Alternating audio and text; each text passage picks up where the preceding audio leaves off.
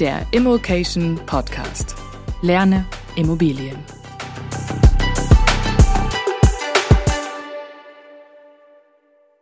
Was würde ich mit 100.000 Euro Startkapital machen, einer guten Bonität durch einen vernünftigen Job? Wie würde ich heute in der jetzigen Marktsituation damit beginnen, mir Immobilien aufzubauen? Der erste Schritt, ich möchte eine Eigentumswohnung. Sie sollte klein und einfach sein. Um diese zu bekommen, müssen wir uns als erstes überlegen, wo soll die denn sein? Meine Empfehlung, sucht euch eine Stadt in eurer Umgebung. Geht da nicht weit weg, fahrt nicht hunderte von Kilometern. Ähm, ihr müsst euch um dieses Objekt kümmern. Ihr seid in der Verantwortung für dieses Objekt und es macht sich am besten an eurem Standort. Kleiner Tipp noch, es gibt einen wichtigen Punkt. Äh, in den letzten zehn Jahren war es einfach, wir konnten überall kaufen und das ist alles gestiegen, ob es nun richtig war oder falsch. In der Zukunft wird ein Grundgesetz der Immobilienwelt wieder zum Tragen kommen. Das ist das Thema Bevölkerungsentwicklung. Steigende Bevölkerung wird zu steigenden Immobilienpreisen führen. Sinkende Bevölkerung wird langfristig zu sinkenden Immobilienpreisen führen. Das ist etwas, was wir die letzten zehn Jahre nicht gesehen haben. Das werden wir jetzt wieder sehen. Deshalb meine Empfehlung, sucht euch kleine, vernünftige Städte aus und schaut euch die, Immobil äh, die, die Bevölkerungsentwicklung an. Ich habe das für mich gemacht und habe zum Beispiel meine Lieblingsstadt Bernau bei Berlin rausgefunden. Diese Stadt hatte 1990 20.000 Einwohner. Heute sind es 42.500, das sind 32 Jahre später, mehr als verdoppelt. Sie planen bis 2030 35, 50.000 Einwohner. Nehmen wir mal die Variante, wir finden eine Wohnung, eine Eigentumswohnung in dieser Stadt. Wie wird ungefähr das zahlentechnisch aussehen? Plan ist 100.000 Euro Wohnung, 10.000 Kaufnebenkosten, 10.000 in die Sanierung. Warum Sanierung? Ist das für den Anfang nicht ein wenig zu viel? Wir werden kein Objekt finden mit einem positiven Cashflow und das ist in meinen Augen wichtig, wenn wir die rundum sorglos Bude kaufen wollen, die tatsächlich zu einem vernünftigen Kurs vermietet ist und normal bepreist ist. Mein persönlicher Ansatz ist es, ich suche das hässlichste Objekt, in der schönsten Straße, in der schönsten Lage. Warum? Wir können mit diesem hässlichen Objekt, nehmen wir mal eine Messi-Wohnung, nehmen wir mal eine alte Leute-Wohnung, wo, ähm, ja, sagen wir mal, Rentner äh, Ende 70 ausgezogen sind, weil sie ins Altersheim gehen und das letzte Mal äh, in den 80ern oder Anfang der 90er renoviert wurde. Dann ist es eine Wohnung, die ist aus der Zeit und wir können diese Wohnung jetzt äh, günstiger kaufen. Und das Ziel ist, diese Wohnung wieder auf einen modernen Standard zu bringen. Dafür brauchen wir die 10.000 Euro Investitionssumme. Und danach können wir diese Wohnung zum besten Marktpreis vermieten. Meistens sind wir dann im positiven Cashflow-Bereich und haben auch Vermögensbilanz positiv eingekauft. Warum Vermögensbilanz positiv einkaufen? Ganz wichtig, ihr sollt keine Immobilien kaufen, ihr sollt Deals kaufen. Was ist ein Deal? Positive Vermögensbilanz, positiver Cashflow. Was ist positive Vermögensbilanz? Wir kaufen eine Immobilie, die am Ende mehr wert ist, als wir ausgegeben haben. Sollten wir eine Immobilie kaufen, die 100.000 Euro kostet und 100.000 Euro wert ist, haben wir eigentlich 115.000 ausgegeben und die Bank sagt, wahrscheinlich nehmen wir noch einen kleinen Schluck runter. Dann haben wir 20, 25.000 Euro Verlust gemacht. Unser Ziel sollte aber sein, am Ende keinen Verlust zu machen. Was haben wir alles gelernt? Das ist spannend. Wir haben gelernt, den Markt einzuschätzen. Wir haben gelernt, Angebote zu analysieren. Wir haben gelernt, mit Maklern umzugehen. Wir haben gelernt, eine Wohnung zu finden, zu finanzieren.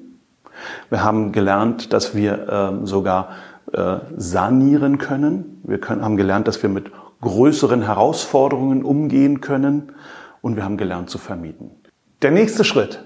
Die meisten würden das jetzt wiederholen. Meine Empfehlung, wiederholt das nicht. Sucht euch die nächstgrößere Herausforderung. Warum? Ich bin aus meiner Erfahrung heraus ein großer Freund geworden der Spirale. Ich nenne es die Entwicklungsspirale eines Investors. Wenn wir etwas können, suchen wir uns die nächstgrößere Herausforderung und wandern quasi nicht im Kreis, sondern eine Ebene größer. Und das Spiel mache ich seit ein paar Jahren, seit ein paar Jahrzehnten und habe dadurch Sphären erreicht, die ich nie zuvor äh, zu glauben, zu hoffen gewagt habe. Mein Credo ist, der nächste Deal ist der bessere. Immer ein Schritt besser werden als der Deal, den wir schon haben. Wir haben eine Wohnung. Was ist das nächste Ziel? Ein Mehrfamilienhaus. Ein kleines oder eine etwas größere Wohnung. Ich persönlich bin großer Freund von Mehrfamilienhäusern, empfehle mal ein kleines Mehrfamilienhaus. Wie sieht sowas aus? Als erstes müssen wir uns meiner Meinung nach mal das Ganze visualisieren. Was wollen wir eigentlich? Wo wollen wir hin? Erster Schritt. Wir schreiben uns mal so ein bisschen auf, wo wir hinwollen und dann, was, wie soll das ideale Objekt aussehen? Erstens 200 Quadratmeter, drei bis vier Wohnungen, 400.000 Kaufpreis. Lage, Wunschlage, dort, wo ihr hin wollt. Bei mir wäre es Bernau oder Oranienburg bei Berlin. Wenn ich jetzt in die Portale gehe, finde ich solche Objekte? Nein. Die kosten mehr, die kosten 500.000, die kosten 550.000. Aber was wir nicht sehen, es gibt immer zwei Sorten von Verkäufer. Es gibt den Unmotivierten und es gibt den Motivierten. Vom Unmotivierten, der sagt, ach, wenn jemand kommt und mir den Preis bezahlt, mit dem will ich nichts zu tun haben. Aber es gibt den Motivierten, der sagt, ich möchte, Schrägstrich, ich muss verkaufen. Und genau mit dem Menschen möchte ich zu tun haben. Was können die Hintergründe sein? Erbschaft, Erbschaftsstreitigkeiten, Scheidung, Geldmangel. Ja, das sind Themen, die dazu führen, dass wir hochmotivierte Verkäufer haben. Kann man mit den Leuten reden? Natürlich. Wie finden wir den Unterschied heraus zwischen Verkäufer und zwischen hochmotivierten und unmotivierten Verkäufer? Meine Empfehlung, legt ein Angebot. Wir kriegen die Angebote rein als Exposé. Das ist ein Preis, der dort steht, der äh, eine Empfehlung ist, ein, ein Angebot an uns. Wir müssen dieses Angebot nicht annehmen. Wir können ein Gegenangebot legen. Meine, mein Ansatz ist quasi ein unmoralisches, leicht unmoralisches Angebot. Marco würde sagen, ein freches Angebot. Ich sage, ich finde Ihr Angebot, Ihr Objekt großartig, ich bin interessiert, ich äh, habe schon Objekte in der Nähe, ja, um halt eine gewisse Sicherheit zu geben. Dann ähm, Bonität. Ich kann mir das, ich kann das finanziell mir erlauben. Ich habe vielleicht schon eine, Kauf, äh, eine, eine Finanzierungsbestätigung. Ich äh, habe eine entsprechende Bonität, schreibe ich auch rein. Das äh, signalisiert dem Makler und dem Verkäufer, dass ich mir darüber Gedanken gemacht habe. Und dann kommt der Punkt, wo ich sage, ich finde den Preis aber zu teuer, zu hoch. Sollte der Preis in eine Region kommen von, und da können wir jetzt 10, 20, 30 Prozent runtergehen, hängt immer ein Stück weit vom Angebot ab und von dem kalkulierten Preis, den ihr euch vorgestellt habt. Ja, sollte der Preis in eine Region kommen von, freue ich mich, wenn Sie wieder an mich denken und mich informieren. 80 Prozent der angeschriebenen äh, Leute von uns, der Makler, werden nicht antworten. Dahinter stecken unmotivierte Verkäufer. Gut, mit denen wollten wir sowieso nicht viel zu tun haben. Aber 20 Prozent werden sich melden.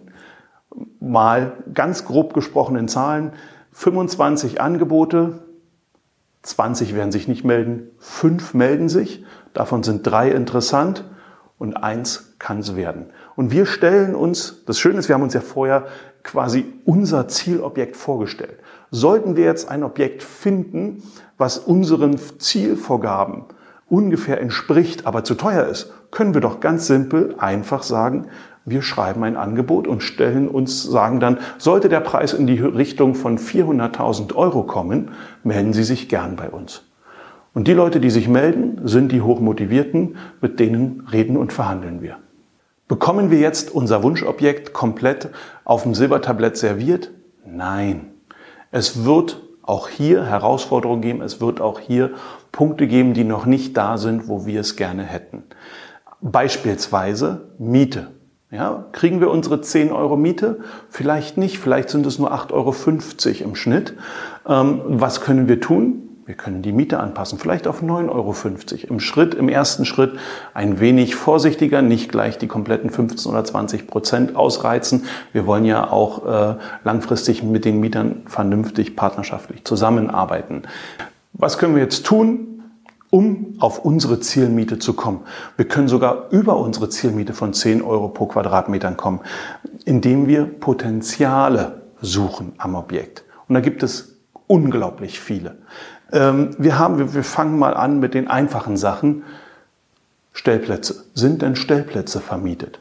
Zu welchem Kurs sind die Stellplätze vermietet?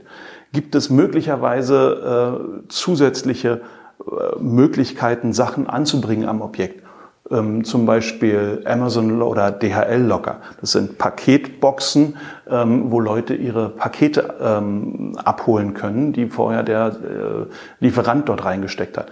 Bringen übrigens 100 Euro pro Monat. Wir können Plakate, äh, Werbeplakate anbringen. Ähm, nicht, dass wir uns selber drum kümmern müssen, dafür gibt es Agenturen, Mediaagenturen.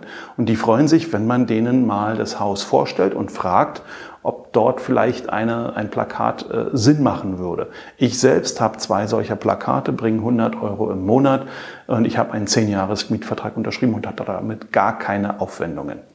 Nehmen wir zusätzliche Lagerflächen, zusätzliche Mietflächen in Keller oder Dachgeschossbereich, äh, Grundstücksabtrennungen, äh, möblierte Vermietungen, äh, was es auch immer gibt. Es ist eine unglaublich breite Range an Potenzialen, die wir vorrangig mit Mehrfamilienhäusern realisieren können und weniger mit Eigentumswohnungen. Deshalb bin ich so ein großer Freund von Mehrfamilienhäusern. Wenn ihr mitgerechnet habt, wir haben also jetzt eine Wohnung, wir haben 20.000 Euro für diese Wohnung ausgegeben. Wir haben jetzt ein Mehrfamilienhaus, ein kleines, und haben 50.000 dafür ausgegeben. Meine Empfehlung, die restlichen 30.000 Euro einfach mal äh, in der Hinterhand zu bewahren und äh, als Reserve aufzuheben, um zu schauen, möglicherweise gibt es einen tollen Deal in der näheren Zukunft und wenn nicht, werden wir wieder etwas ansparen für möglicherweise dann das nächste Mehrfamilienhaus. Lasst euch aber Zeit. Die Deals kommen, wenn ihr Zeit habt.